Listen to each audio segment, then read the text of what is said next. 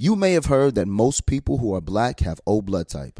O is commonly needed for emergencies. But did you know one in three of us is a match for patients with sickle cell disease? Regardless of blood type, every day our blood saves lives and eases the pain of those living with sickle cell. Donate blood at Red Cross to help us save a life. Black excellence is in our blood. Visit red cross blood dot org slash our blood to make an appointment now. Okay, real talk. When did paying someone back become social media? What do you mean? Let's say I'm trying to lurk on you, you know, see what you're doing and who you're doing it with. I can stalk your pay app and find out what you're doing. Oh, yeah, that's that's kind of weird. You do that? Not anymore. I use Apple Cash. It's built into your iPhone, easy and secure. You can send and receive money right in messages, so no public feeds. And the money is immediately available to use with Apple Pay. Babe, did you just send me a dollar on Apple Cash? I just said our cash isn't content. Shh. Services are provided by Green Dot Bank, member F D I C. Terms apply. ninety-nine percent of arguments have nothing to do with facts. That is actually a fact. And deadass, I swear I don't be trying to piss you off, Deval. It just be happening sometimes. That remains to be seen. Deadass. Hey, I'm Kadeen. And I'm Deval. And we're the Ellises. You may know us from posting funny videos with our boys. And reading each other publicly as a form of therapy. Wait, I make you need therapy? Most days. Wow.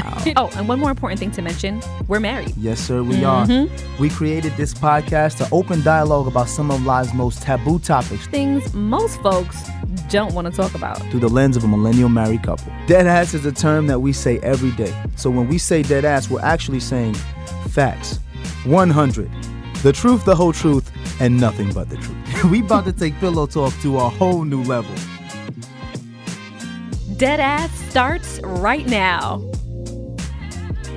Just know that there's two sides to every story, y'all. So go ahead with your story time, Deval. You see, you see how I didn't even get a chance to say anything, and she already just ready to argue. You see that? The, there you was see no what argument. I'm saying? I was making a disclaimer. Okay. I'm gonna tell y'all how me and Kay had one of the. First of all, this here is the answer to the number one question I get on social media. Do you and Kadeen ever argue? Yes. Fuck yeah. Yes, and it, it get crazy sometimes. It does. Okay? And the reason why people say we don't ever see her argue. Yeah, because we too busy arguing to pick up a phone and show you that we arguing. That's the only reason why you don't see it. But we be in here arguing. Mm-hmm. And I'm going to tell you why. I don't remember the date, but mm-hmm. we did have a podcast where I talked about burnout. And we talked about burnout. Mm-hmm. And I told you we were going to do a whole podcast about how the burnout turned out to be a burnout in our marriage, right? Mm-hmm. Kadeen was, well, Kadeen is still the matron of honor in her best friend Tiffany's wedding. Mm-hmm. Was also, I know that's your best friend, but Tiffany was more like my friend, but... More like your friend? That's, that's neither here nor there. See, now we're going to argue about who friend she is more of. That's neither here nor there. That's not, whatever. Anywho. My college roommate, my college suite mate, Stephen mm-hmm. Bowen, mm-hmm. and his ex-wife, Tiffany Bowen, we met them around the same time. Mm-hmm. But Tiffany and I used to argue all the time when we used to go on couples retreats mm-hmm. because we have the same personality. Yeah, you all are very similar. Very similar. So mm-hmm. because of that, we created a bond where it's just mm-hmm. like, that's my homie. Right. Everybody used to be like, y'all always arguing. We like to debate. We like to challenge each other. And we like to challenge popular thought. Mm-hmm. If there's one thing about me, if you guys haven't noticed, is that I'm never just going to say what everyone else is saying just to be a part of the echo chamber you know, yeah. or the conversation. Right, because a lot of times we'll be like, oh, don't you have something to say about X Y Z that's happening out in current events? And you're just like, no, I'm not going to jump in any argument right. or every argument, nor right. am I going to piggyback off of somebody else's thought Absolutely. Or idea. So I only feel to engage in conversations if I have an original thought, mm-hmm. which is why so often I've always been like, the topic of conversation because they'd be like, what the fuck is Deval talking about? It's an original thought. I don't mm-hmm. feel like I'm helping if I'm going to just keep saying what everybody else is saying so people can say, yeah, Deval is right. nah, if I agree with what everybody else is saying, then my opinion doesn't really matter any as much. But if, if I think it's different, then I'll say something. But that's neither here nor there. Tiffany and I have the same personality. We're also both very type A, workaholics, and you and Steve were both very laid back. Like, I'm on vacation. I'm trying to drink and tan and have fun. I don't feel like debating about politics. So me and Tiffany became real close, but Kay and Tiffany became really, really close as they shared a lot of bonds as moms and wives of N F L players and, you know, two best friends, because me and Steve are close. Like, we're extremely close. So she is what was the matron of honor in her wedding. Steve and Tiffany got divorced. Tiffany remarried. Shout out to Dane, great guy. Dane, and here's the thing. Dane, if if there's ever two people who you need to watch co-parent. Oh, for sure. And create a space for each other mm-hmm. to be happy to move forward after divorce. Oh, yeah. It's Tiffany and Steve. That's the blueprint. I don't know how they were able to, well, I mean, they did go to therapy, but amicably split and mm-hmm. then support each other in oh, yeah. business, invent- business ventures, children, uh, relationships afterwards. It was just amazing to watch. Yeah, it really is. But Tiffany remarried dope. And she was getting married in Jamaica. I wanted to be there so bad. And the reason why I gave you that whole backstory is because Tiffany is my friend. Mm-hmm. Like, like I know she's your friend, but she was my friend. Like, agreed. When I started my training business and I was starting to build, she hired me to be her trainer. She didn't say, yo, let me get the homie discount. Mm-hmm. I used to drive to Harlem. She paid me my market value. And we used to spend an hour and a half, three times a week, mm-hmm. building and like helping her build her body, but also just talking about what we wanted for ourselves. Like mm-hmm. it was therapy for both of us. Mm-hmm. So I really wanted to go to this wedding, and it was in Jamaica. We had a long year, so I was just ready to just get away. Mm-hmm. I told you guys a story about how I was burnt out. Um, I had passed out in my room when we were filming Sisters, and Crystal came in and the medic came in and all this stuff happened, and I thought I was having a stroke. At this time, Kay was already in Jamaica. That was a Friday. Kay had left for Jamaica on the Wednesday. Mm-hmm. The boys had gotten sick. My parents flew in to help me because they knew I was filming and the boys needed uh, needed help, you know, moving from practice to school. So my parents flew in, and Kay did her best. She also got my grandparents to come in. So there were four adults, and my sister came in, five adults. But everybody got sick. That Friday, I'm driving home. I'm disoriented. I'm still trying to get home because it's a about an hour ride from the studio to the crib. And I'm driving, I'm driving, and I'm like, let me call Kay so I can talk to somebody on my way home. I called, I said, hey, babe, I had an incident at work. I'm not feeling well. Um, they almost had to call an ambulance. I told them not to, because I wanted to finish filming, and I'm telling Kay all the stuff that's going on, and Kay's first words back to me were, so you're not going to make it to Jamaica. And that was the beginning of the snowball effect that became the biggest miscommunication we've had in, I'd say in probably about time. five years. It's been about yeah, five years. At the very least, maybe yeah, seven. Because Seven years, because the last time we had an argument like this or a miscommunication that became this big mm-hmm. was in the gym, mm-hmm. which we talked about in the book. Yeah. When uh, you told me you were pregnant with Cairo. Right. Well, right before you told me you were pregnant with Cairo. Because mm-hmm. once she told me she was pregnant with Cairo, that's when the whole, all the arguments went out the window and we oh, were yeah, all loving that snowball just melted.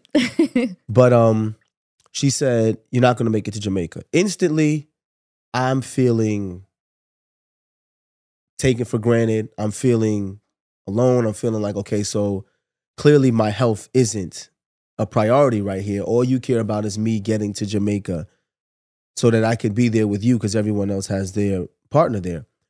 And I'm just telling her, I'm like, yeah, I'm not sure yet. I'll see how I feel in the morning. But as of right now, I really don't feel that well. I don't know if I should travel because I also don't know if I have the flu or if I have COVID or whatever. I don't want to give it to people. And I'm talking to her about how I feel, and she goes, well, whatever you do, make sure you call Delta to get your money back. And I'm like, dang, she's still just talking about the flight. She still hasn't even asked me if I'm okay. And I got home. I told her I was home. My parents were here. They gave me some hot tea and everything. I went to sleep, and that was the last conversation I had had with Kay, because Kay was in Jamaica doing her duties as a matron of honor. The rest of the story I'm going to bring Kay in on, because I want her to give her side while I give my side so y'all don't get lost. Mm-hmm. But that was the beginning of the biggest miscommunication in our marriage in the past seven years. Listen, I am alone at a crossroads. Sing, baby. I'm right at home in my own home. And I tried and tried. Tried and tried. To say what's on my mind. It's on my mind. You should have known. No. Uh. So no, listen. When you tell people they should have known, that's probably the first mistake that you make. Yes. In communication spiraling out of control. Yes. Assuming that people should know how you feel is a problem. Yes. So let's take a little break, pay some bills, and we'll come back and we'll give y'all, we'll do a little dance here. We'll do a dance here and dissect. Yeah, we'll do a dance. We'll go back and forth and talk about what happened. And I don't think it's necessarily that we're going to decipher who was right or wrong, but at least we can understand better. Yeah, because you was wrong. So we're not going to have to decipher that. Let's take a break and come back and talk about how Kate was wrong. Anyway. This show is sponsored by BetterHelp. Listen, y'all, losing two loved ones in a matter of six months, it can be a lot. And a lot of times when you're dealing with grief, you have a lot to get off your chest with your family. That's absolutely right. You know, people carry around all different types of stresses, big and small. When you keep them bottled up, it can start to affect you negatively. And therapy is a safe space to get things off your chest and to kind of figure out how to work through whatever's weighing you down. If you're thinking about starting therapy, give BetterHelp a try. It's entirely online, designed to be convenient, flexible, and suited to your schedule. Just fill out a brief questionnaire to get matched with a licensed therapist, and you can switch therapists at any time for no additional charge. Get it off your chest with BetterHelp. Visit BetterHelp.com slash deadass today to get ten percent off your first visit. That's BetterHelp, H-E-L-P dot com slash deadass. Hey, what's good, y'all? I think it's important for you to understand why Black representation in media is important. It's important because the media represents how people view us, and it's important that they understand that Black people are not a monolithic people. That is a fact, and the next generation of influential Black voices can be found on N P R's new collection, Black Stories, Black Truth. Black Stories, Black Truth is a celebration of Blackness from N P R.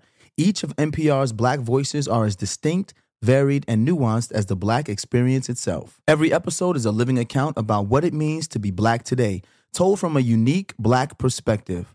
From Bobby Shmurda to The Wire, Michelle Obama to reparations, there's no limit to the range of Black stories, Black truths. Black perspectives haven't always been centered in the telling of America's story. Now they are the story. In N P R's Black Stories, Black Truths, you'll find a collection of some of N P R's best podcast episodes celebrating the Black experience. Listen now to Black Stories, Black Truths from N P R, wherever you get your podcasts. Okay, real talk. When did paying someone back become social media? What do you mean? Let's say I'm trying to lurk on you, you know, see what you're doing and who you're doing it with. I can stalk your pay app and find out what you're doing. Oh, yeah, that's that's kind of weird. You do that? Not anymore. I use Apple Cash. It's built into your iPhone, easy and secure. You can send and receive money right in messages, so no public feeds. And the money is immediately available to use with Apple Pay. Babe, did you just send me a dollar on Apple Cash? I just said our cash isn't content. Shh. Services are provided by Green Dot Bank, member F D I C. Terms apply. All right, ladies, let's be real. Who here actually enjoys shaving their legs? Mm-hmm. Yeah, I thought so. And get this. Neir, yes, Neir, the O G that I used for years, has now leveled up. And they have these new sensational shower creams and body creams that smell amazing. My personal favorite, coconut oil and vitamin E, because it's gentle on my skin. And down to the body cream, rich cocoa butter and vitamin E body cream, which is a modern take on indulgent and classic femininity. Okay? It works in as little as three minutes, no nicks, no cuts, and the smooth skin lasts days longer than shaving. Nair's new sensational shower and body creams are free of all those nasty chemicals, so you can feel good about what you're putting on your skin. Have a me time moment with Nair, the number one hair removal brand. Smell for yourself. Try the reformulated Nair body and shower creams available at retailers nationwide and online. All right, y'all, we're back. Um, and where did you leave off in the story? So I left off is Friday night. You came Friday home. Friday night came home. Right. So initially, when Deval called me, my first instinct, yes, was to be disappointed because literally the entire time that I was there from the Wednesday, I was looking forward to him getting to Jamaica so that we can be together, A, because we had not been away except for Saint Lucia before Saint that Lucia, for a yeah. quick weekend. But at that point, you know, it's a wedding weekend. Y'all know how wedding weekends are. Everybody's in love. The atmosphere is yeah. amazing. Jamaica is our favorite place to, to visit. It's where I'm from. We're both dual citizens. So my entire family was also there. My brother, my mm-hmm. sister, my parents, my best friend Christina came in Deval's absence to kind of hold stuff down because she's also friends with Tiffany. Brendan, mm-hmm. my uh, sister's fiance, was there. So everyone was literally like, damn, we can't wait for Deval to get here. So anything that transpired between Wednesday and Friday, we were all like, oh my God, Deval would love this. Wait till Deval gets here. Wait till he gets here. So the initial reaction was disappointment when I heard that you weren't feeling well and you wouldn't be able to right. make it. And that's in turn why I said, well, shit, make sure you hit Delta because I know it was also going to be timely. You were supposed to check into a flight and, and get on a flight within yeah. a couple hours. And that plane ticket was like twenty-five hundred dollars. And I wanted to go so bad. I bought two plane tickets, one on a Friday night yep. and one on a Saturday because I wanted to, I wanted to get there so bad that I wanted to make sure, okay, if I can't get there the Friday evening, I at least already have my plane ticket on Saturday to go. So literally. I really wanted to go. Right. So part of me was like, shit, that, that cost the grip. So I was like, call them immediately to cancel your flight. But I also stayed on the phone with you because you said you weren't feeling well, you yeah. passed out. So I was concerned about you driving home alone. So I said, all right, let me step away from, and things were kind of winding down activities for that night. So we were on the phone pretty much your entire drive home. I had even said to you, do you want me to call our driver to pick you up? Right. You said, no, I'm just trying to get home. I'll get home faster if I have to wait for him. So at this point, I'm just trying to figure out and decipher how bad things are. So you also were extremely quiet. And the reason why we, we're going to have a back and forth in this is because mm-hmm. I want you guys to hear the perspectives, but also hear what the person was actually going through. Mm-hmm. So we were on the phone together, but Kadeen was quiet. She was disappointed. I was driving and trying to focus because, like I said in the other story, um, they had to give me some I Vs. I mean, they had to give me a liquid I V. I had to take some medication. I still had to finish filming, and we didn't get done till twelve thirty. So on top of being fatigued, remember I had lost fifteen pounds from the Monday to Friday through mm-hmm. dehydration for nobody else's fault but my own mm-hmm. because I wasn't taking care of myself. Mm-hmm. So I was really, really out of it. And yeah. at that moment, all I really wanted was my wife to be like, baby, are you okay? Mm-hmm. Baby, are you okay? Talk to me. Let's talk this through. Just give me some energy. I wanted her to uplift me in that moment on this forty-five minute drive home. But instead, all I got was quietness. And when she did say something, it was, make sure that you call Delta to get your money back. So for me, it just felt like, damn, she really doesn't care how I feel in this moment. She's just more upset that I'm not going to be able to be there with her. That's how I felt driving home. And for forty-five minutes, naturally, I wasn't going to be speaking the entire time for forty-five minutes. But mm. I did ask, do you want me to call the nurse? Because we have a mobile nurse who will yeah. come to the house and give I Vs, which I had gotten on that Monday before I left for Jamaica because I too felt like, mm, yeah. I got a little tickle in my throat. I don't want to be sick in Jamaica. Yeah. So she came to the house and gave me a loaded I V. So I didn't just ask about the Delta flight return. I did say, are you able to drive? Are you good? And I know you were saying just like, I'm just trying to get home. I'm trying to get home. I said, do you want me to call the nurse and see if she can come first thing in the morning for you?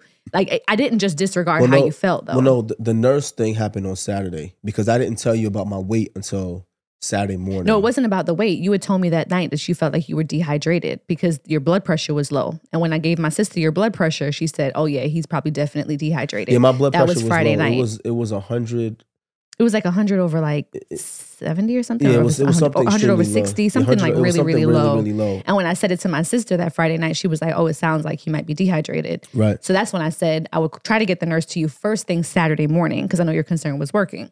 But again, you probably felt like I wasn't showing enough a concern. And I was. And you were very disoriented. I was dis- disoriented. I was. I was I was concerned about you driving home. I was medicated and I was just out of it. I just, in that moment, like I'm saying, when it's miscommunication, what I heard didn't sound like concern. What I heard sounded like frustration that I wasn't going to be in Jamaica. Mm-hmm. And I had tried to do everything to get there. Right. So I felt bad. Mm-hmm. And I, I was also upset at myself. Um, I told Kay, I told my parents, I was like, I can't blame anybody else for my state right now but me. Mm-hmm. I, I told you that. I told my parents that. My parents were like, you okay?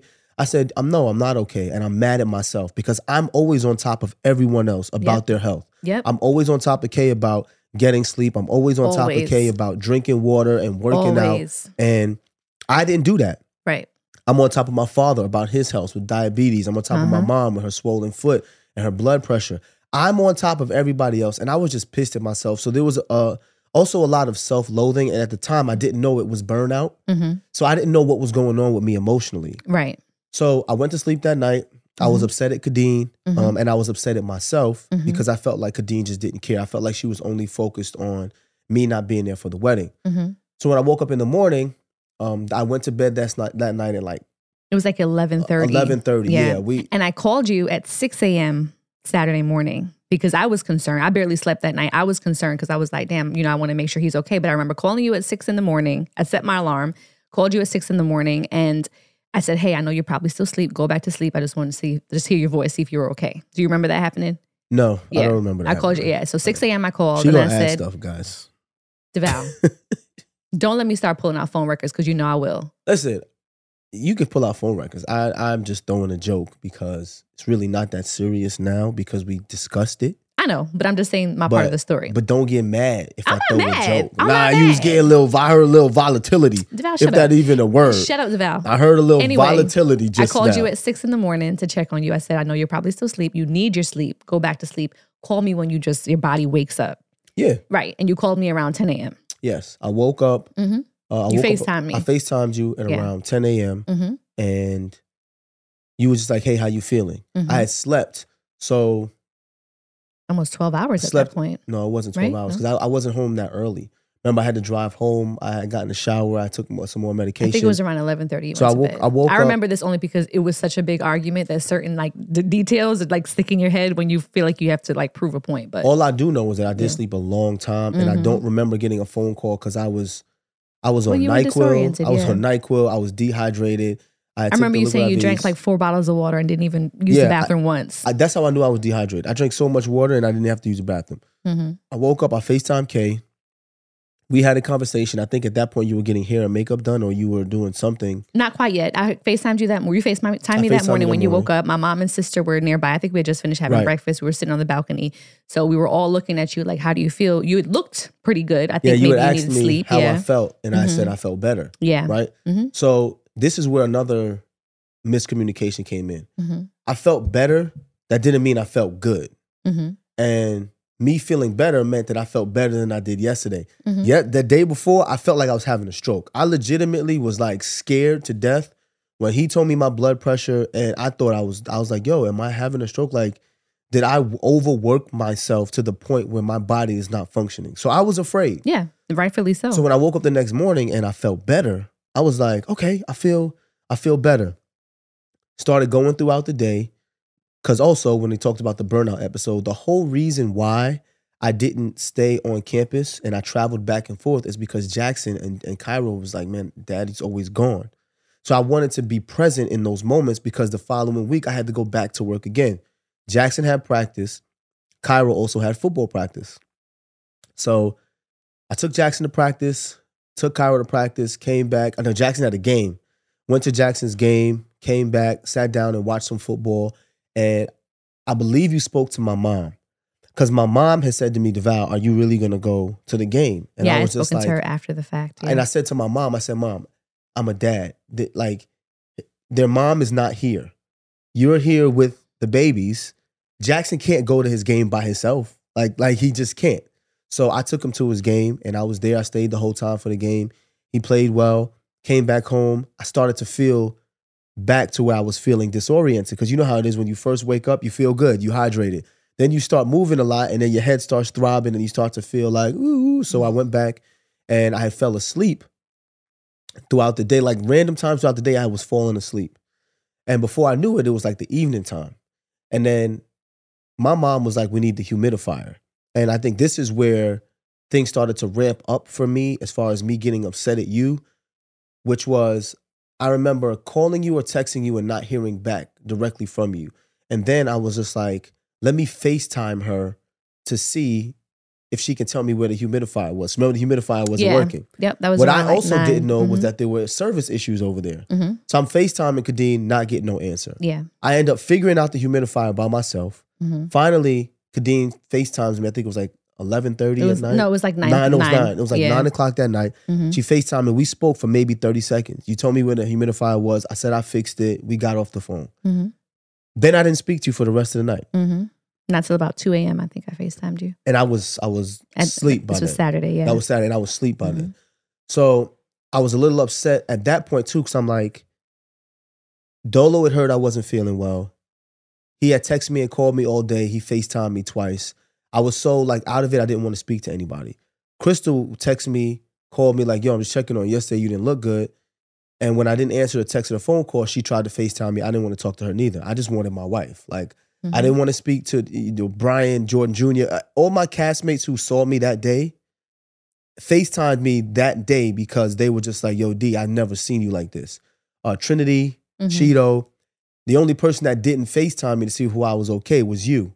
And I think that was the biggest issue for me was that all of these other people that really don't matter to me as much as my wife, and mm-hmm. I'm saying that because I don't want to say they don't matter. Right, no. Crystal's I the one it. who who found me asleep and, and passed out and called the medic and took, so she definitely matters. Brian is like, if y'all know me and Brian Jordan Junior's relationship, y'all know that's like my we little love brother. Brian. He FaceTimed mm-hmm. me and was like, yo, D, like you can't do, you got to do better for yourself. Like, mm-hmm. I felt like, dang, the only person who really didn't FaceTime me was my wife. And then on top of that, my brother-in-law is there. My sister-in-law is there. Brendan is there, who's going to be my brother-in-law. My father-in-law, my mother's there, and nobody even called to FaceTime me to see if I was okay. I was hurt. Like, I, w- I was legitimately hurt. And I felt like I didn't know what was going on on that side, but I felt like you guys were so engulfed in your world of Jamaica and enjoying each other's company that what was going on with Deval didn't matter. So on that Saturday, when you FaceTimed in the morning, so I'll backtrack. That was your yeah, account. Yeah, that was my that was account. Your account that was my of account, Saturday, yeah. right? So Saturday, six a m, I um, remember like getting up. I had set an alarm because I wanted to make sure I checked on you overnight and I didn't know if I was going to be sleeping straight through or not, but called you six a m, just said, hey, wanted to hear your voice, make sure that you're all right, go back to sleep, call me when you get up. You FaceTime me around ten a m. I was on the balcony. No, the ban, the ban, the balcony, the balcony, the balcony, balcony. It's an inside joke. Uh, well, not really. If y'all seen the meme with the Jamaican guy on the balcony, trying to say it? balcony on the balcony. I don't know, but who? He didn't know how to pronounce balcony. Tanta Blacks. He was on Bobby. Chumi Avlis Tong. I love that one. That's one of my all-time favorite videos. Anyway. I was on the balcony with my sister and my mom, and we FaceTimed you. And that's when you had told my sister your blood pressure again, and mm-hmm. she was just like, Deval, you got to do better. You're definitely dehydrated. So mom was just like, you know, make sure you're taking your fluids and whatnot. You definitely looked better. Mm-hmm. And I'm like, okay, maybe he just needed some rest. So this is the day of the wedding now. So I, as matron of honor, was trying to do, you know, my matron of honorly duties. So I'm mm-hmm. moving around throughout the day, because Deval wasn't there, and I knew he probably was having a little bit of FOMO, probably, because he just wasn't there. And aside from not feeling well, I was trying to kind of keep him abreast of what was happening. So he kind of felt like he was in the loop. So, you know, I'd sent him a video of Tiffany when she got her hair and makeup done. I was texting him throughout, sending him pictures of myself, like just little things like that so he can kind of feel like he was included. Maybe I shouldn't have done that because that might have been adding insult to injury, injury where you probably felt like, damn, I'm, I'm getting like kind of salt rubbed in the wound because I'm not there and y'all are over here having a good time. Meanwhile, I'm over here struggling with a house full of sick people and I don't feel well myself. Can I tell you how I felt or you want to just continue? Um, let me continue and then, yeah. So I was trying to like just, you know, send him little videos and stuff like that here. Once about two o'clock hit, then I was really in like trying to get dress mode, taking pictures. So I didn't always have my phone with me either. And then also too, the wedding was outdoors. We're on the cliff on yeah. the edge of, you know, Negril in Jamaica. So there was service issues sometimes too. But um, I had my phone close by. My hairstylist Janelle was there. She had my phone where I can just, you know, intermittently take a check and stuff. So once the wedding started at four p m, which was the start time, it was literally like ceremony. Then we were taking pictures, and then after pictures, you get whisked away to sit for like two seconds, and then you're walking into the mm-hmm. reception. So it was literally back-to-back events. So if I was on a hiatus in Deval's mind between the hours of like two p m and at least seven thirty, eight o'clock, it's because there were so many things going on back-to-back for the wedding. Um, still, I tried to give little touch bases here and there. I had even contacted your dad because I said, I know how Deval is. Deval is the kind of person that will say, he's all right, I'm all right, I'm good. And I'm always used to him being okay. So I said, let me hit his dad up. So I called his dad and I say, hey, how is everything over there? Because Deval had also mentioned that a few of the family members weren't feeling okay. His dad was like, oh, don't worry about it, Poo-Poo. We got it under control. Everything's fine. Everything's all right. You know, you know, we can handle it. I, too, also didn't want to keep calling his mom and dad. So they felt like I didn't believe that they can take care of some sick children, you know. But also, too, I didn't, wasn't trying to be insensitive to the fact that I wasn't there. And then now they're dealing with my four children, two of whom were sick at the time. And then they were also getting sick, plus Deval also being sick. So when I didn't um, contact Deval, after that, well, nine o'clock, you do FaceTime me about the humidifier. Yeah. And then I went back. It was the rest of the reception happening. And then I didn't FaceTime you again. I think it was until about two a.m. I was asleep by when, then. Yeah. So then, because they had like an after party. It was literally like a succession of events. And then you were asleep at that time. I was knocked. Knocked out. So we didn't speak until the next day. Yeah. So what what bothered me during that day was, you didn't call to, or you didn't FaceTime me throughout the day to see how I'm feeling, nothing. You just kept sending me pictures about the wedding. So to me, it just seemed like the wedding was more important than anything that was going on over here. Which I didn't and, think, because your replies to everything I sent was like you were engaged in what was happening. So I didn't even think that. That's why I kept sending more. Now I just want to point out that mm-hmm. when I was telling, when you were telling your story, I asked you if you wanted me to give my account in between, mm-hmm. and you said you wanted me to let you finish. Oh, sorry, you wanted now me to let I'm you talking, finish. Now I'm talking, and then while I'm talking, you're gonna respond to everything I'm saying. Oh no, no, but this my is bad. no, no, no. That's this fine. Is just an example of how mm-hmm. arguments be happening in this house. Mm-hmm. Because I'll say to Kadeen, I'll let you talk. Let me know when you want me to intervene. She'll say, let me get my thought out. I'll let her get her thought out. The minute I start talking, she wants to rebuke everything I say without letting me finish my thought. Okay, that's and this my is bad. Just an example so okay. that you can see Got you. why sometimes you you don't even see how I truly feel about things. Because mm-hmm. before I can finish my thought, you want to defend your stance. Mm-hmm. And that's that's part of where the miscommunication comes from. If I can't finish my thought in totality, you're defending something that hasn't even been presented to you yet. Mm-hmm. So at this point, it's like, you're defending something that I, I didn't even finish telling you what, what happened. Okay, go for it. I, you know what? And I also, too, I know we've had this conversation several times. So seeing as though we're telling people this for the first time, that's my bad. I should let you give your, your thought in totality. So I appreciate that. Mm-hmm. So over here, my dad is just like me.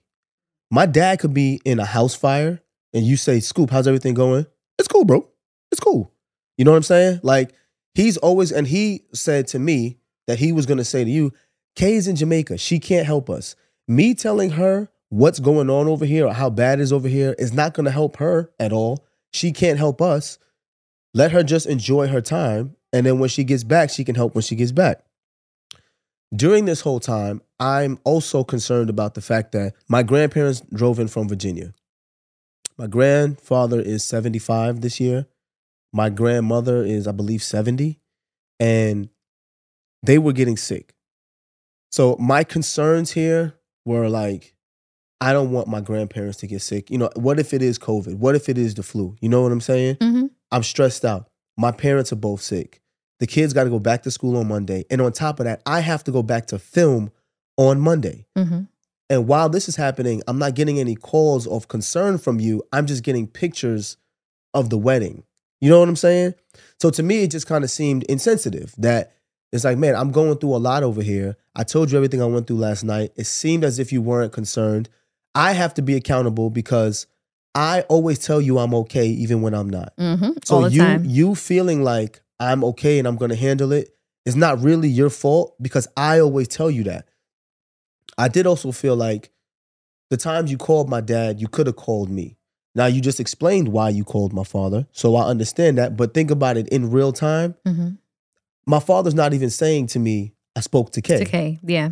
You know what I'm saying? So mm-hmm. And your mom. And, and so in this, in real time, I'm not hearing that anybody heard from Kay. Mm-hmm. It's just Kay sends me pictures. When I try to call or text her, I don't get no response. And now it's eleven thirty, twelve o'clock at night. I haven't heard from my wife all day. Mm-hmm. And I'm exhausted. I'm going to go to sleep. Mm-hmm. And I hadn't heard from you. Right. So I was upset. So if I'm being one hundred percent honest, in that moment on Saturday, I felt like if the tables were turned, I would have got on a flight first thing Saturday night as soon as the reception was over, and I would have been home Sunday morning. That's what I was thinking. Like, if I knew that my wife was going through all of this at home and everybody was sick and all this stuff is happening and my wife has to go back to work on Monday, I'm going to get home as best I can because I want to be able to be of support to my wife.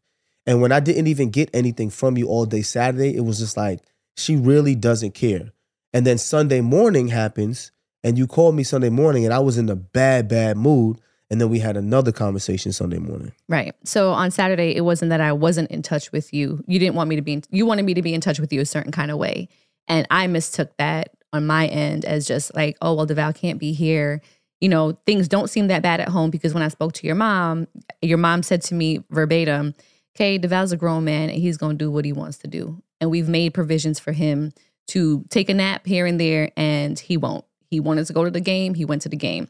So she, so in hearing that, I'm like, okay, so hearing that from her, hearing that from your dad, and then seeing you on Saturday morning, seeing that you looked better, I was like, oh, he probably just really needed some hydration and some sleep, and he was able to get up and keep it moving. Also, too, I had reached out to the nurse about coming to give an I V to you on that Saturday. She said she couldn't make it Saturday morning, but she was going to come to you in the evening. So I was arranging all that from Jamaica to make sure that you would at least get someone seen, because I know you didn't want to go to a hospital or anything. You were just trying to get better for Monday. Um, so after speaking to your mom, speaking to your dad and all that, it's a Sunday morning now. Like, there would have been no way for me to get out with the wedding being Saturday night. There would have been no way for me to get out of Jamaica Saturday night, right? The earliest I probably could have left would have been on Sunday.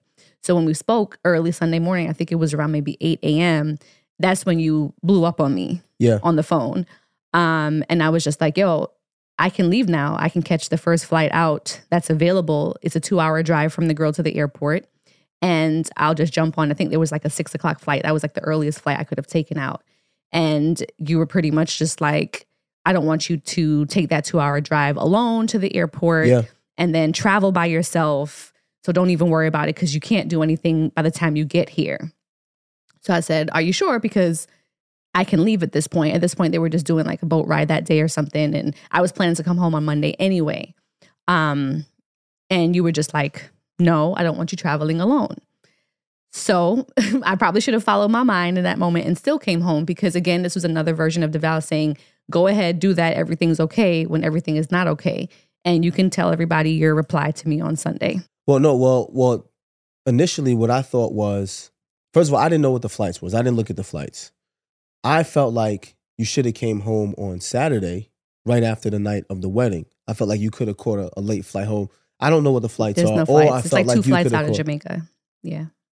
Right. So I felt like you either could have came home Saturday night or early Sunday morning.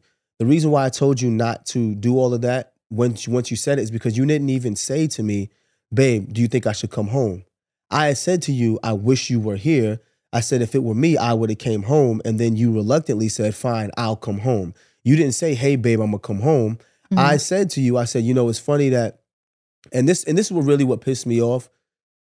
When you were going through everything with your postpartum preeclampsia, I was supposed to go to Soul Train uh, to, to pump. I was, this is my first time presenting at an award show.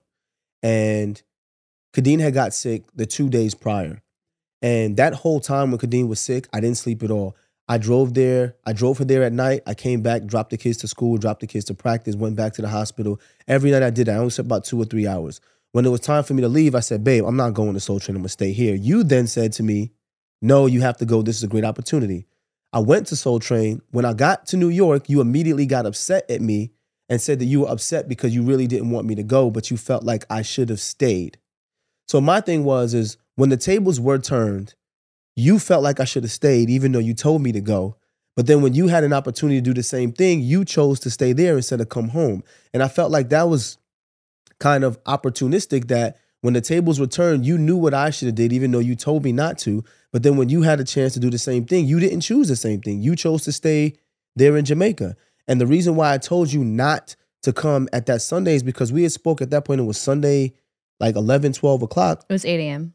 Well, if it was eight a.m., it's a two-hour ride. You said you weren't going to be able to get to Jamaica, um, get on until a six o'clock flight. How long is the flight? Uh, like maybe three hours, I think. Three hours. Yeah, so you get maybe. home at nine. After you get home at nine, uh, Black would drop you back here. You would get home at ten o'clock. That's the whole day. For you to travel mm-hmm. by yourself that whole time, to not even get here in time to help with anything, because at that point the kids would be in bed, it seems like a risk I didn't want you to take traveling by yourself to mm-hmm. be here not to be able to help. Mm-hmm. So I felt like, once again, I'm considering your safety and your health and everything for you, but no one is ever considering me. On top of that, I did feel like when your mom needs me, your dad, your brother, your sister, or Brendan, they call me. They FaceTime me. Hey, bro, this is what I need. I'm there. Mm-hmm. When I needed someone, no one reached out to me. So it wasn't just you. I felt like your whole family was there in Jamaica enjoying themselves. The only person that sent me a text twice was mom. Mimi sent me two texts. Mm-hmm. But other than that, no one reached out to see if Deval was okay. I'm not in attendance. Something must be wrong with Deval, but no one reaches out to Deval. But the minute someone needs something, let me call Deval. I just felt like that was fucked up.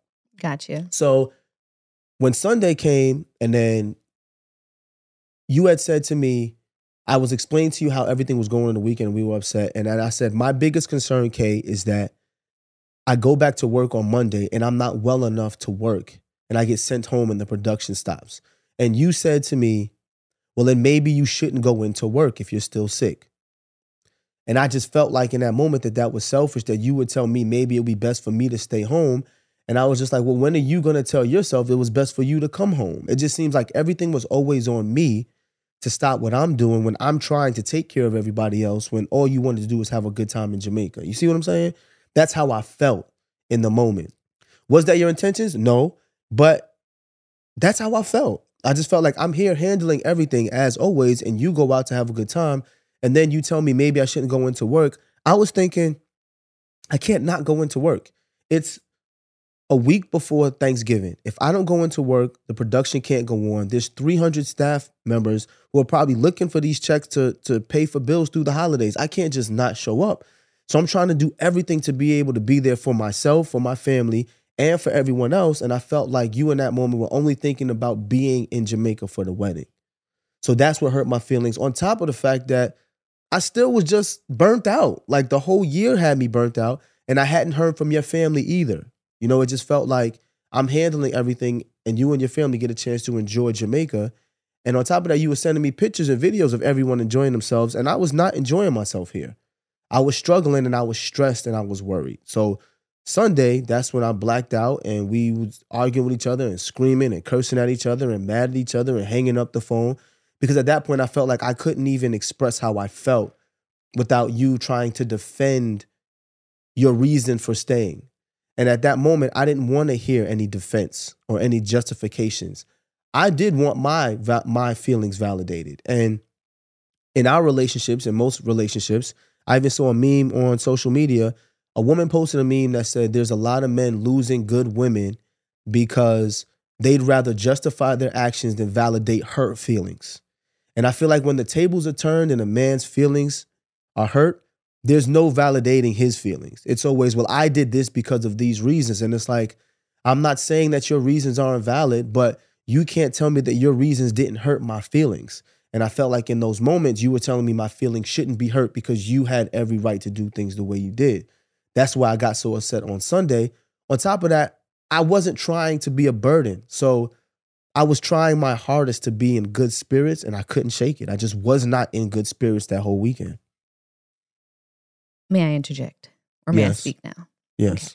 That was a mouthful, so I can't even remember everything you said because I had a lot of points that came and, and went. And I realized in just listening to you now, this is something that I learned about when we have our debates, I need to take notes because I feel like I need to interject sometimes on a moment, not to defend myself, but to just give you clarity about something you say so I don't forget because now mm-hmm. I'm like thinking I'm going to forget everything I wanted to say while you were saying it.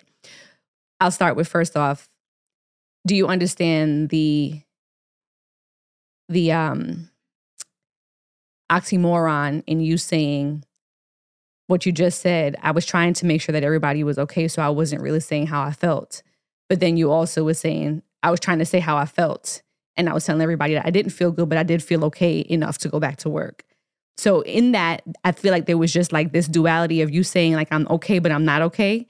And I really didn't know which one it was. Do you want and to I'm always that? accustomed to, and I'm always accustomed to you being okay. So what where I went wrong in that moment is that I just erred on the side of Deval's typically always okay, or Deval will figure it out because you always do. And I had never seen you in that moment where you were literally on literally on the brink of not just a physical snap, but like a mental snap. Mm-hmm. And I didn't know that's where you were with it, you know, because of course I'm not in the same space as you. So that's where confusion comes. When it comes to my family, you said mom texts you twice. My dad, Sakari, Tristan, Brendan, Christina, everyone literally, I would I would say literally like every hour, two hours was just like, damn, I wish Deval was here. Damn, I would, like, we literally thought about you the entire time. And they would ask me, how's Deval doing? Did you speak to Deval? Is he cool? How's everything? Are the kids still sick? They were asking me those questions. And they didn't hit you directly, which is what you preferred and you wanted. How was I supposed to know? Right. Right. You weren't supposed to know that, because I wasn't going to say, hey, everyone's asking for you all the time either, because I felt like that would be also adding insult to injury that you're not there and you wanted to be there so badly. So it's like I was trying to toe the line between having you feel included, like you were there, but then also being sensitive to the fact that you might have been having a little bit of FOMO that you weren't there. So I didn't want to tell you every two point five seconds that everybody kept asking for you and everybody would say, I didn't want to tell you that Tiffany cried the morning of her wedding because you couldn't be there. She was like, I literally felt like my brother, like my only, she's an only child. She's like, I feel like my brother is not here for my wedding day, for the happiest day of my life. I don't want to rub that in your face. A, you're not feeling well, and B, you can't be there. So I was just like, damn, I'm not going to keep telling you every single time somebody's asking for you or every time somebody's just like, damn, I wish Deval was here.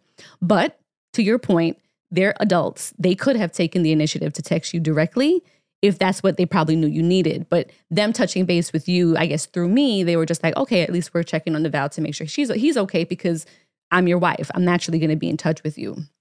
So that gripe that you've had with my family not checking in with you, that's something that you've spoken to them directly about. And you had a whole conversation yeah, I, with I my family yeah. after that, which I appreciate because a lot of times family stuff can fester. You know, you and I have an argument, it spills over onto family, and then mm-hmm. it can cause animosity and linger. But Deval spoke to my sister, my brother, Brendan, about how he felt. Yeah. And everything was at least clarified, right? Um, so that was another thing. You making the correlation between me having the postpartum episode that I had with Coda and having to be hospitalized and this. I think we both are guilty of knowing that we may not be okay in that moment, but wanting something so bad for the other. I agree. That we say, go ahead and do it, right? So it's not that I was thinking back to that moment of when I had the postpartum pre- preeclampsia while I was in Jamaica and thinking, oh, well, I told Deval to go to Soul Train, but I really wanted him to be here. I didn't think about that in that moment to make the correlation. But since you've made the correlation after the fact, it wasn't for lack of me trying to be selfish in the moment and saying, damn, Deval, don't go to Soul Train and miss out on this, you know, new big first time opportunity. Your mom was going to be presented or, you know, be mm-hmm. your date that night. So if you didn't go, it would disappoint her. You know, she was looking forward to that. Mm-hmm. I had made plans for her hair, her makeup, her dress. So I had done all this to help your mom get ready for Soul Train. You didn't know that this was going to happen. And in that moment, I felt like, you know what, I'll be okay. I'm in the hospital. So I have, I'm under the care of somebody who, worst case scenario, something goes wrong. Once I get home, I have my parents here. I'll be okay. The same way I thought, okay, well, if Deval's at home and he has his parents there who are fully functioning adults that are I trust with him and my children, his grandparents are there, his sister's there, I felt like, okay, he would be okay because he has the help. When ultimately, in both situations, we both just wanted each other. Yeah. And that was where the conflict arose. So everything else could be happening around it, and we can get upset about everything else that transpired, but it ultimately boiled down to when you're in a moment where you feel like you are at your lowest, you don't feel well, you're physically off, emotionally off, mentally off, you just want your person. Yes. And at least we can agree on that. But in the moment, I didn't see it as such because I'm always so used to Deval being okay. And that's why now, and after this whole argument moving forward, I try to be very, very deliberate about saying, Deval, are you okay? Do you need anything from me? How is your mental space? How do you feel mentally? I'm always asking now because after that whole break, now I know that you can't always have everything. You're Superman in my eyes. You're, you're Superman to our children. You're Superman to a lot of people, but you're also a human being.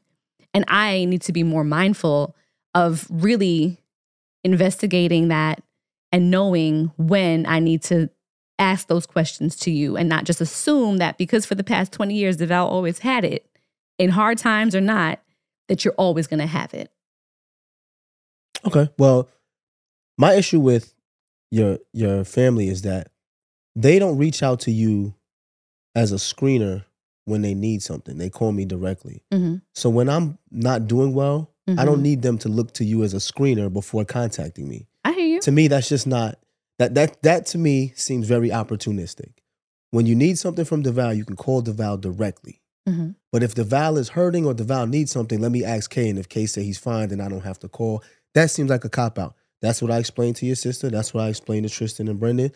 And they agreed. Mm-hmm. Brendan was like, yo, like, nah, we should have reached out to you. And mm-hmm. Sakari said, yeah, we we should have reached out to you. Yeah. So my feelings were hurt. Mm-hmm. On top of the fact that I wasn't feeling well and I was not in a good mental space, a lot of this stuff was an extra sensitive version of Deval, and I can admit that. Nobody was used to that. Because I was going through something. Like, I was going through something. Even mm-hmm. prior to me getting my feelings hurt, I was already, like, on the on the edge because of the burnout from the entire year. Mm-hmm. So I can honestly say, if it was a normal day and nobody reached out to me, I probably wouldn't have cared.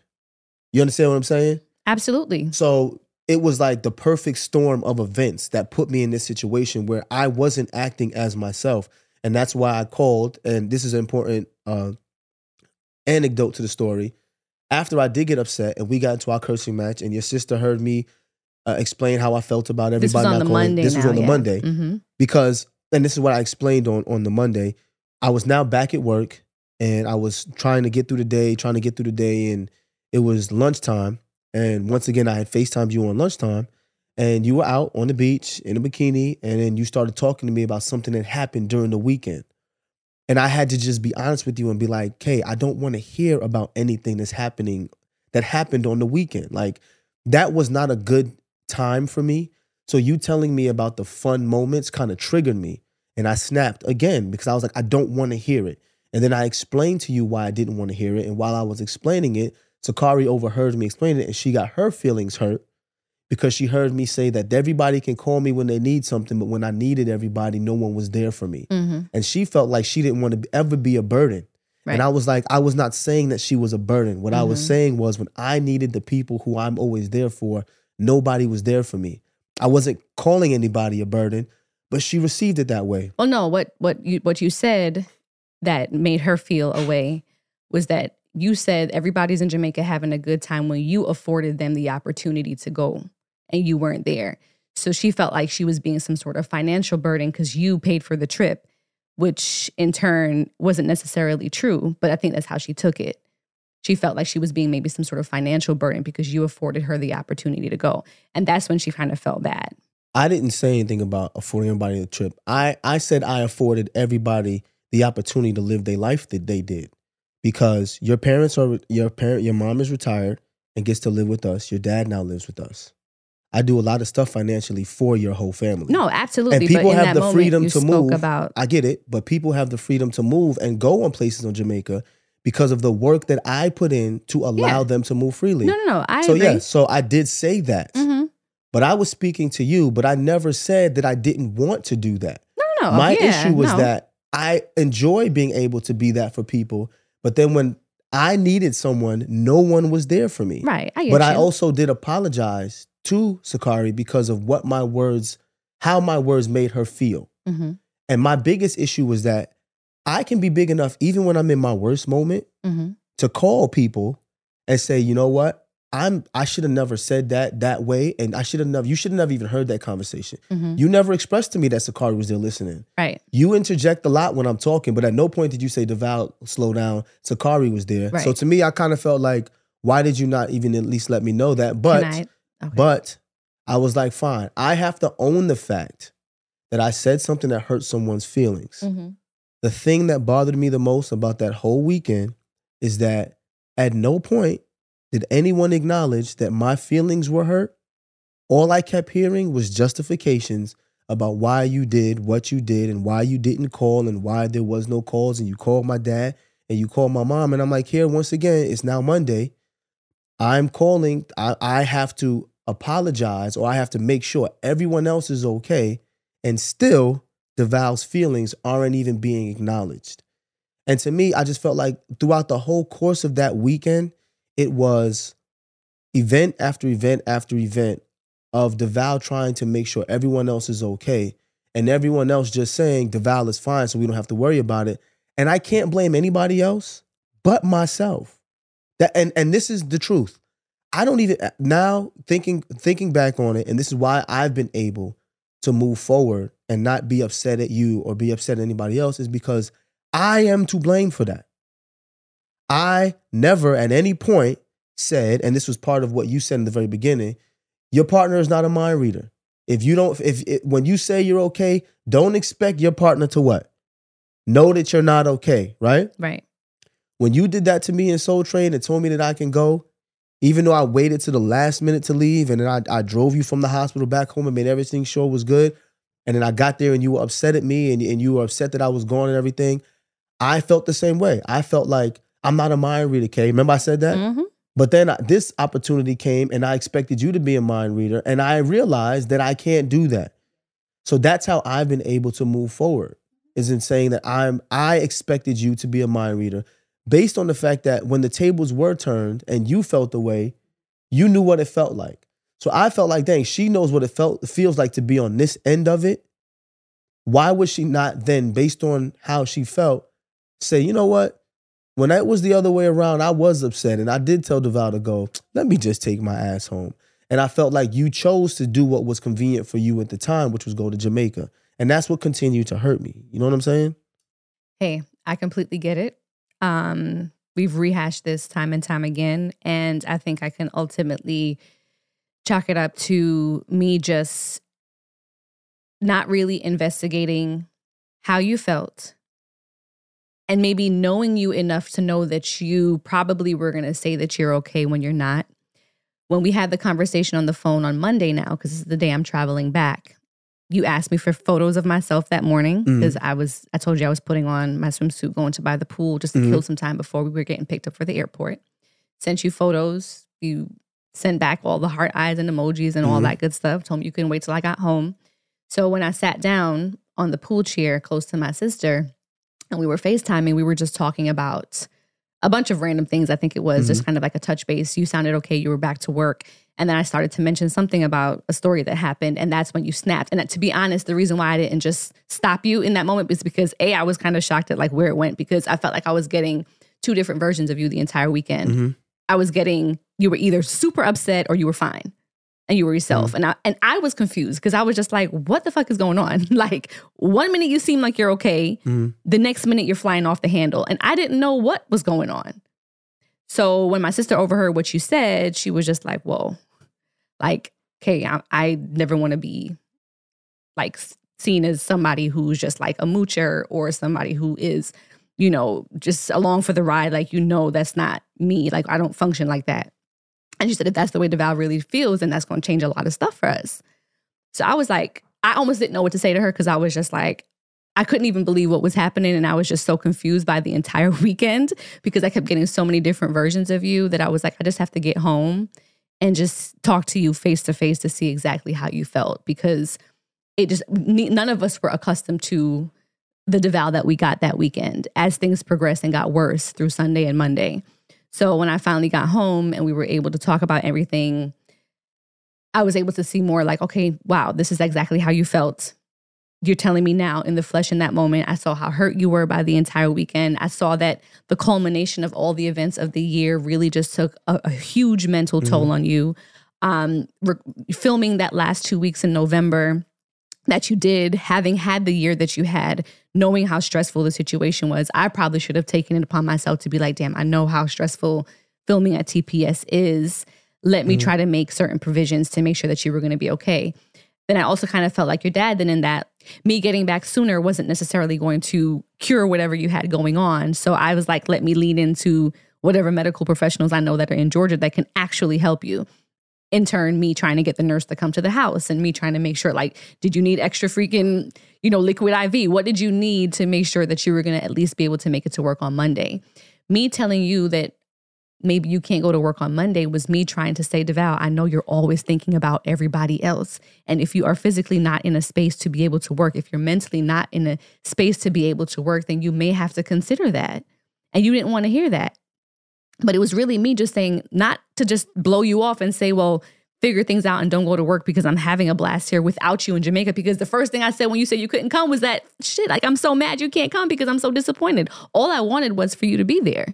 So it wasn't even about that. I was more so at this point saying, if you can't work, you maybe need to take a day and actually get better. Take the weekend, take the Monday, take the Tuesday. And I'm like, people adjust all the time. Why would they not be able to adjust if you, who was always fine, always on point, always delivering, why wouldn't it be, why wouldn't people be able to make adjustments if that's what you needed for your health?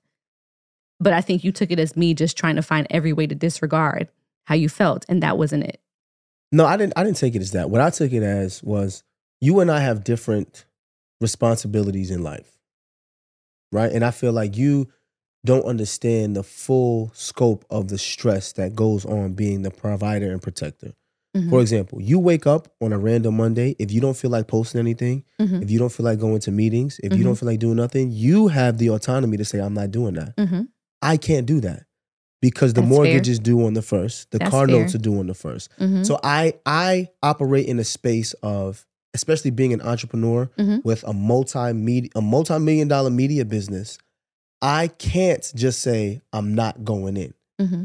because we do have people that work with us. We have partners that work with us who require payment. Mm-hmm. We have, you know, we have people who make money based on the things that we do. Mm-hmm.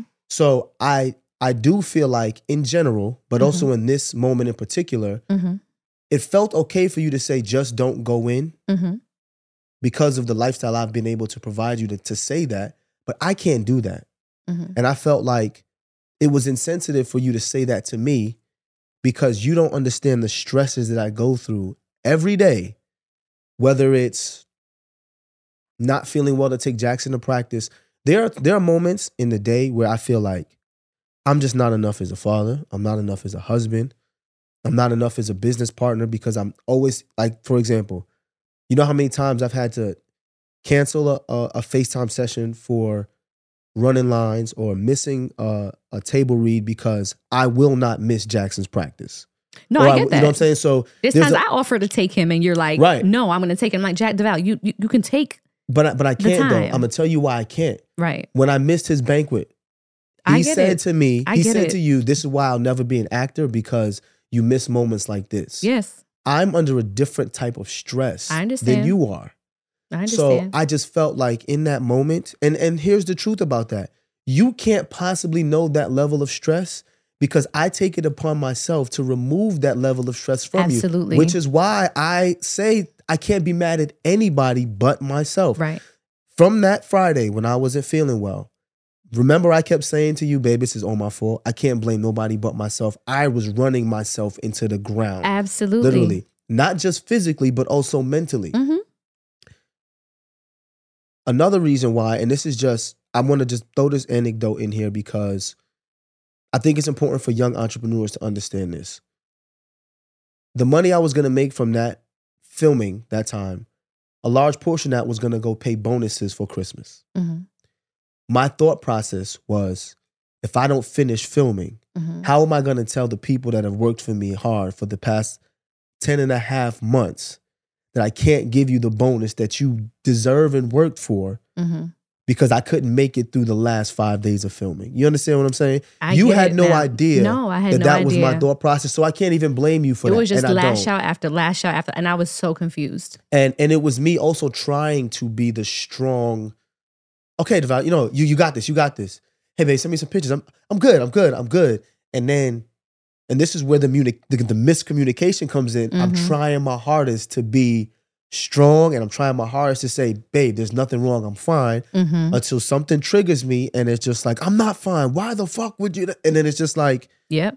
And it's just like, I, ha- I have to moving forward. And this is going to be a large part of my ministry when I speak to men who want to be in leadership positions. Mm-hmm.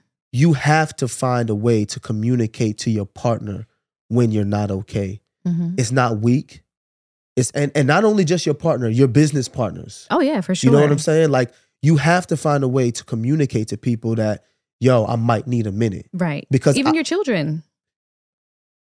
We can we can agree to disagree on that.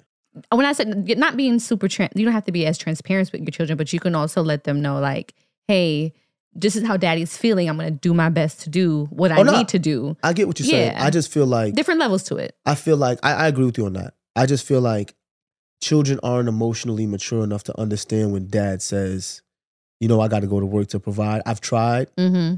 And even though I've tried, I see Jackson's eyes well up. And he'll say to me, no, I get it.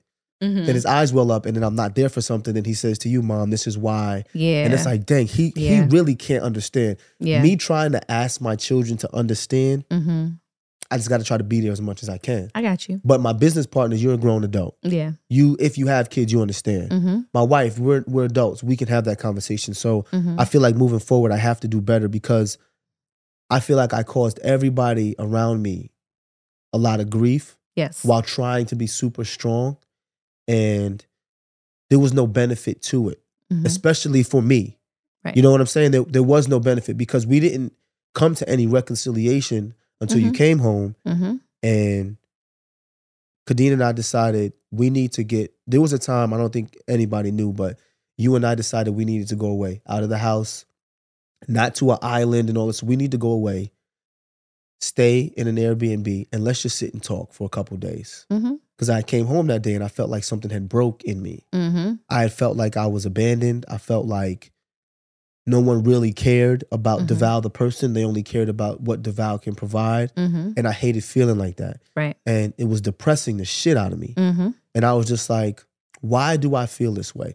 Is it them making me feel this way? Or is it something I'm making myself feel? Mm-hmm. And that's when I really wanted to talk to you about it. Mm-hmm. And having the conversations and hearing your perspective from that side made me realize that there's no way in hell Kadeen could have known things were as bad on this side because I do a good job of letting yes. Kadeen feel like You're everything's an actor, always love. Okay.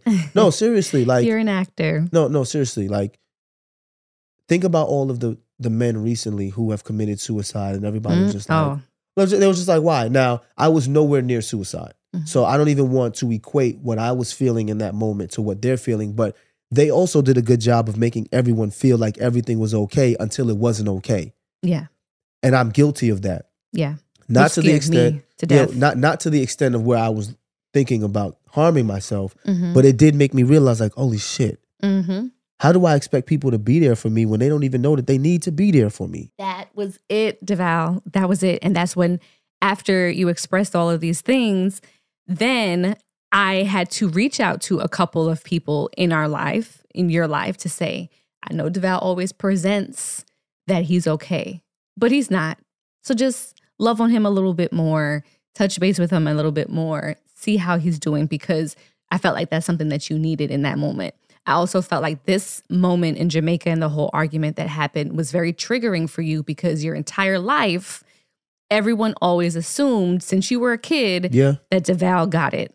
Deval's going to be okay. Deval is the firstborn leader. He's going to take care of everybody else after him. Like you were given that responsibility, which you've spoken about and we talk about more in yeah. the book, um, where you were given all this responsibility early on because your parents just had to work and they had yeah. to find a way to to provide for you and your, your your brother and your sister. So you were forced to just always be okay. And people expected it and just knew that you were always going to be okay because you would always figure things out. So I think that that whole situation was triggering for you because here was another moment where you legitimately weren't feeling well and you needed people, but everyone expected you to be okay because right. you always are right. and you weren't.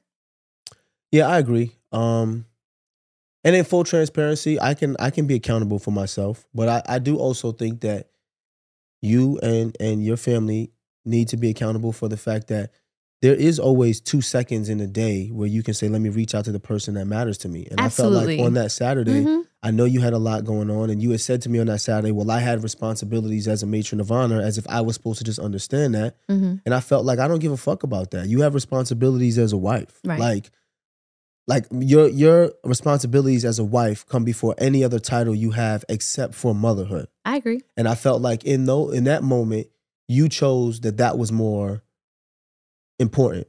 And I felt like, and this is just me speaking what where I felt like you weren't holding yourself accountable. Mm-hmm. I just felt like you were saying to me, well, I didn't have time to vow. I didn't have time to vow. And I'm like, to pick up the phone and check on somebody takes thirty seconds. Mm-hmm. You can't tell me that there was no point during that day on a Saturday because I didn't see you the whole Saturday except for early in the morning. Mm-hmm. And then Sunday, like we spoke early in the morning. I FaceTimed, you FaceTimed me. Mm-hmm. But for the rest of the day, I hadn't even seen my wife. Well, and I was sending you photos and stuff. So I thought that like me texting you back and forth and trying to keep you in the loop was me trying to be in touch with you. And no, then I, I know that. that it I know that it was very far and few in between. I think we had one interaction between the hours of like four p m when the wedding started and then nine thirty. And that it was interaction the wedding and was the reception. For about twenty seconds. Right, and it was a quick like touch base about something, and then right. you didn't hear from me again. So it, it, I understand how you feel, and I'll say that I could have every hour just picked up the phone and said, hey, just checking on you. Hey, just checking on you. Hey, just checking on I, you. I, I but say, I was also battling with, do I keep doing that to remind him that he's not here? Or do I just kind of let it be? Like, you know, I was I also battling because I didn't know what, what you were feeling legitimately. I hear what you're saying, but if I'm being honest, that just sounds like excuses to me. Because when I was at Soul Train, there wasn't, and I didn't check on you every hour, but there was no point where a long period of time didn't go by where I didn't I didn't call you and say, yo, I'm at Soul Train, look at this. I said, how you feeling, babe? Mm-hmm. And I feel like I've always done that. Like, mm-hmm. I've always put your health, your mental health, your well-being first. Even when it was the most important thing in my life at that moment, that was my first time presenting at an award show mm-hmm. and taking my mom, I still had the mental fortitude to say, let me check on my wife. Yeah. It wasn't no... Because you know I'd be a basket case, y'all.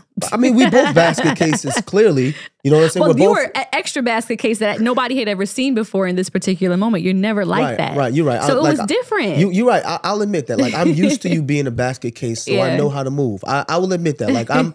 I'm not going to absolve myself. Uh, that's right. what I'm not trying to do. Right. I'm, I'm not, not trying to absolve myself either, though, because right. I could have right. done more. And you know I, what I'm saying? I could have. And I and I do feel like sometimes the communication, the miscommunication, just comes from, you know, like just just check on me, bro. Like mm-hmm. just just check on me, and and the miscommunication also comes from let me be honest, right? Babe, babe, babe, right. how you feeling? That's the overarching Deval? Topic like, here. Y'all listen to this entire back and forth, no, I feel like, I, for the whole hour. I but... feel like it's good because I don't even want to do listener letters. I, yeah. I, I want to do moment of truth. So let's do things a little unconventional for this show, right? So we won't do listener letters because I feel like we both had... A, this is like our listener yeah, this letter. Like set. Listen, I, we was our own listener letter. Exactly. We were presenting y'all with what the disagreement yes. was. So let's take a quick break and so we can jump right into whatever our moment of truth is for the right, episode. Let's do it. Deal? All right. Do it. We'll be back.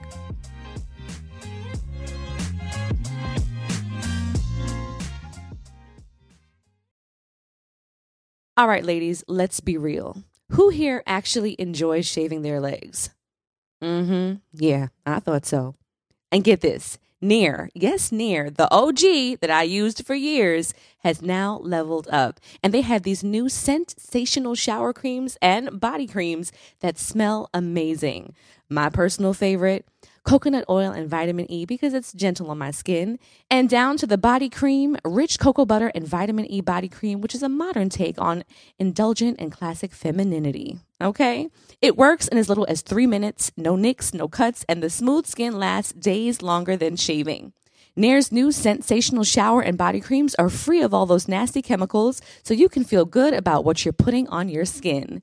Have a me time moment with Nair, the number one hair removal brand. Smell for yourself. Try the reformulated Nair body and shower creams available at retailers nationwide and online. There's power in every purchase because every time we buy a black-led brand, we make room for another black-led brand. And y'all know I love my lip bar products. That's just one, to name a few. There is a whole collection of black-led products that fit into your daily routine.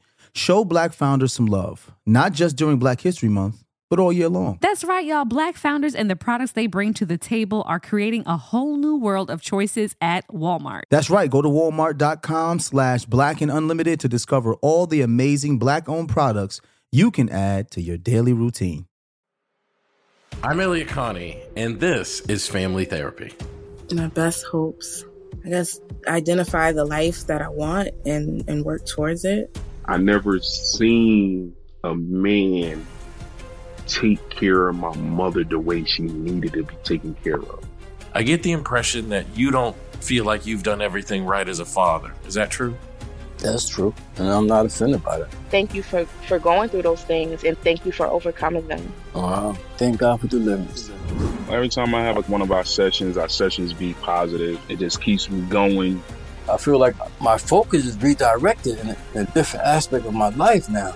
So, how'd we do today? We did good. The Black Effect presents Family Therapy.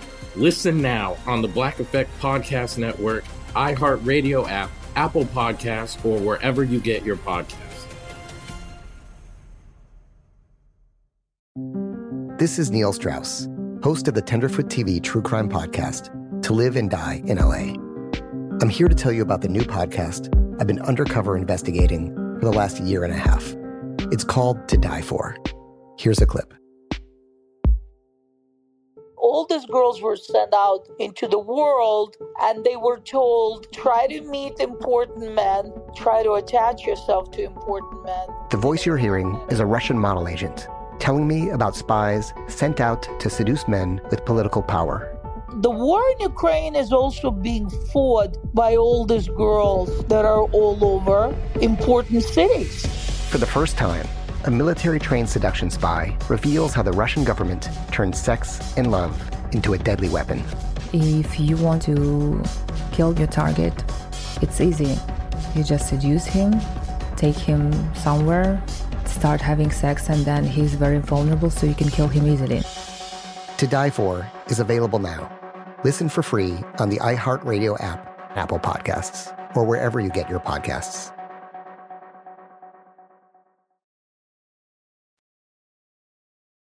All right, y'all. So we're back. Uh, so go ahead. Jump into Moment of Truth, babe. So so this is my moment of truth. Mm-hmm. As a man who claims to be a leader and, and a provider and a protector of my family, I have to be honest when my wife says, yo, how you feeling? I have to be honest and say, babe, I don't feel good. Mm-hmm. And if you've noticed, I've been more honest and yes. upfront with you and my business partners about stuff who are not, that's not rubbing me mm-hmm. the right way. Mm-hmm. Right? I've, I've made it a choice. I mean, you guys don't know everybody in the podcast crew, but this year I've made it a point that when I have an issue with someone or something doesn't make me feel uncomfortable, I'm going to say it in real time because mm-hmm. I don't want it to fester and it become a thing where months later go by or years later and Deval blows up and they're like, yo, he didn't say nothing the whole time. That's on me. Mm-hmm. So my moment of truth is for gentlemen. If you honestly don't feel good about something or don't feel good, say something in real time. Don't expect people to know because that's a huge miscommunication. That's a good one. So Triple had a list of, you know, how to communicate effectively, and I kind of skimmed through it. And I think one thing that I can take from it is finding a way to assert yourself without being disruptive, dismissive, or demoralizing. Clearly stating your issue and how you'd like to resolve it. So for me, I feel like I'm still trying to figure out what this dance is of expressing how I feel without having the feeling to want to interject every time you say something that may, in my mind, need clarity. And when there is a miscommunication that arises, I feel like in general, and this can work for men or women, really try to listen. And if it requires that you, it might seem extreme. Like I said, take notes on the bullet points nah, or moments fair. that you said. Like, I, I don't want to forget fair. something. And I also want to be able to. I never thought about that, but that's fair. Yeah. As a debate team person. Right. You, I, I get that. So I get it. Yeah. I feel like that's what I need to do sometimes because you just see me interjecting as A, being disrespectful or just trying to be disruptive or dismissive of, of how you feel in that moment. But in me, it sparks a moment of like, oh no, like I think you might have misunderstood. Because ultimately what we want to gain is understanding, right? Correct. Of how the other person feels so we can move accordingly. Correct. So if I feel like you may have a misunderstanding with something you say in that moment, I need to then interject and say, hold on. You're mistaking how I feel or you're mistaking what I did, where I should, like we practiced today, you saying your piece, asking if mm-hmm. you're okay and you're done and can I interject or can I now speak? Um, that way it gives a better strategy, I think, for a nice kind of dance where we go back and forth, where it's not a back and forth that's combative or it feels like you're just being defensive, which I get to tend to be labeled a lot whenever we have disagreements. So moment of truth time, if it needs or if it requires for you to keep track of your ideas and your thoughts mid-conversation so that way you can then not necessarily refute your argument, but just say how you felt and how the other may have misconstrued what you said. Do that. Take your notes mm-hmm. and be able to eloquently express how you feel so that there becomes ultimately understanding and clarity. No, I understand where you're coming from because I never even thought about it until you said it. Once again, this is me thinking that everyone, everyone's mind operates like mine. Yes. Being a member of the debate team, you can't interrupt someone while they're debating. Mm-hmm. So if we're having a conversation, I typically let you get all your thoughts out. Yes. Beforehand. So then when I start to talk and then you cut me off, it is yes. a sign of disrespect, especially in debates, because it's like, I can't even finish my thought without yes. you cutting me off. Right. And it's like, I just let you speak. And then I'm used to remembering the points that I want to review and then going back to it. Mm-hmm. But I know it may not be an exercise that you've done your whole life. Literally an exercise. And I get that. Yeah, and because when it. you had your whole run of show for what happened on Sunday, I was like, oh, shoot. Okay, there's Soul Train Awards. Okay, Soul Train Awards. And I'm like, okay, uh, the flight. I didn't book the flight. Okay, so I'm literally, and then I find myself almost now not listening to you because yes. I'm trying to remember what I want to talk about. I'm glad you said that and because that's how I feel. Then I'll be forgetting what happens. That, I, I'm glad you said that because that's how I feel. I feel like I'll be talking sometimes and you'll stop listening to what I'm saying and you want to argue the one point that you want to get across. And I'm like, did you not listen to anything else I said? And Look I'm like, that. I'm not going to argue with you about a minute point that wasn't even my whole point. And you're just like, but I want to make sure that you understand this. Yeah. But now I understand why. That's exactly what happened. So again, something new that we learned today. And, and this is important for everyone to see. Like, this is why we never claim to be experts, because we are still learning about each other mm-hmm. and we are still loving on each other. But that doesn't mean that everything is perfect all the time. Mm-hmm. Like that, that doesn't mean that sure when you don't. see us on social media or since we wrote a book that, man, th- when they have disagreements, they just sit down like adults. No, sometimes we be screaming and hollering and cursing and walking away. And it's like, yo, let's reel this back in. Mm-hmm. But we also both are dedicated to the process of learning each other so that we can be better the next time. Absolutely. All right, y'all. Hope this helped. Uh, if you were able to pull any, you know, tips and, and uh, things that you can utilize within your own relationship. I think it's just at this point, not just a, a man and woman thing, it's a person thing. Like, yes. what style of argument or style of debate are you? And now that Jackson has joined the debate team, you can give him tips about it because I sure yeah. as hell don't know what I'm talking about half the time. All right, y'all. Um, still writing for listener letters, so I'm going to still tag that there, even though we didn't get a chance to get to it because we had real life listener letters right yes. here today. If you want to be featured as a listener letter and you had some argument with Bae and you say, you know what, I don't know if he's right or she's right or she's right or she's right or he's right or he's right, whatever, go ahead and email us at deadassadvice at gmail dot com. That's D E A D A S S A D V I C E at gmail dot com. And be sure to find us on Patreon, y'all. We are there giving you exclusive Deadass Podcast video content and so much more of the Ellis family there. So be sure to sign up. And you can find us on social media. The podcast page is Deadass the Podcast. And I'm Kadeen I Am on Instagram and TikTok. And that's at I Am Deval on Instagram and Facebook. And if you're listening on Apple Podcasts, be sure to rate, review, and subscribe. Deadass, y'all. Deadass is a production of iHeartMedia Podcast Network and is produced by Denora Pena and Tribble. Follow the podcast on social media at Deadass the Podcast and never miss a thing.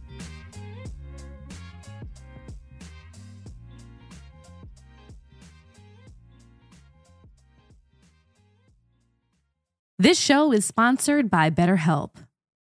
It's a simple truth. No matter who you are, mental health challenges can affect you, and how you manage them can make all the difference. That's why everyone should have access to mental health support that meets them where they are and helps them get through. BetterHelp provides online therapy on your schedule. It's flexible, simple to use, and more affordable than in-person therapy. Connect with a licensed therapist selected just for you. Learn more at better help dot com. That's better, H E L P dot com. It's time to celebrate Black History Month at the Walmart Black and Unlimited Clock. One at Flatiron Plaza in New York City and one at Ovation Hollywood in Los Angeles from eight a.m. to eight p.m. With giveaways dropping every hour on the hour, it's a perfect time to try, like, and share Black-led products.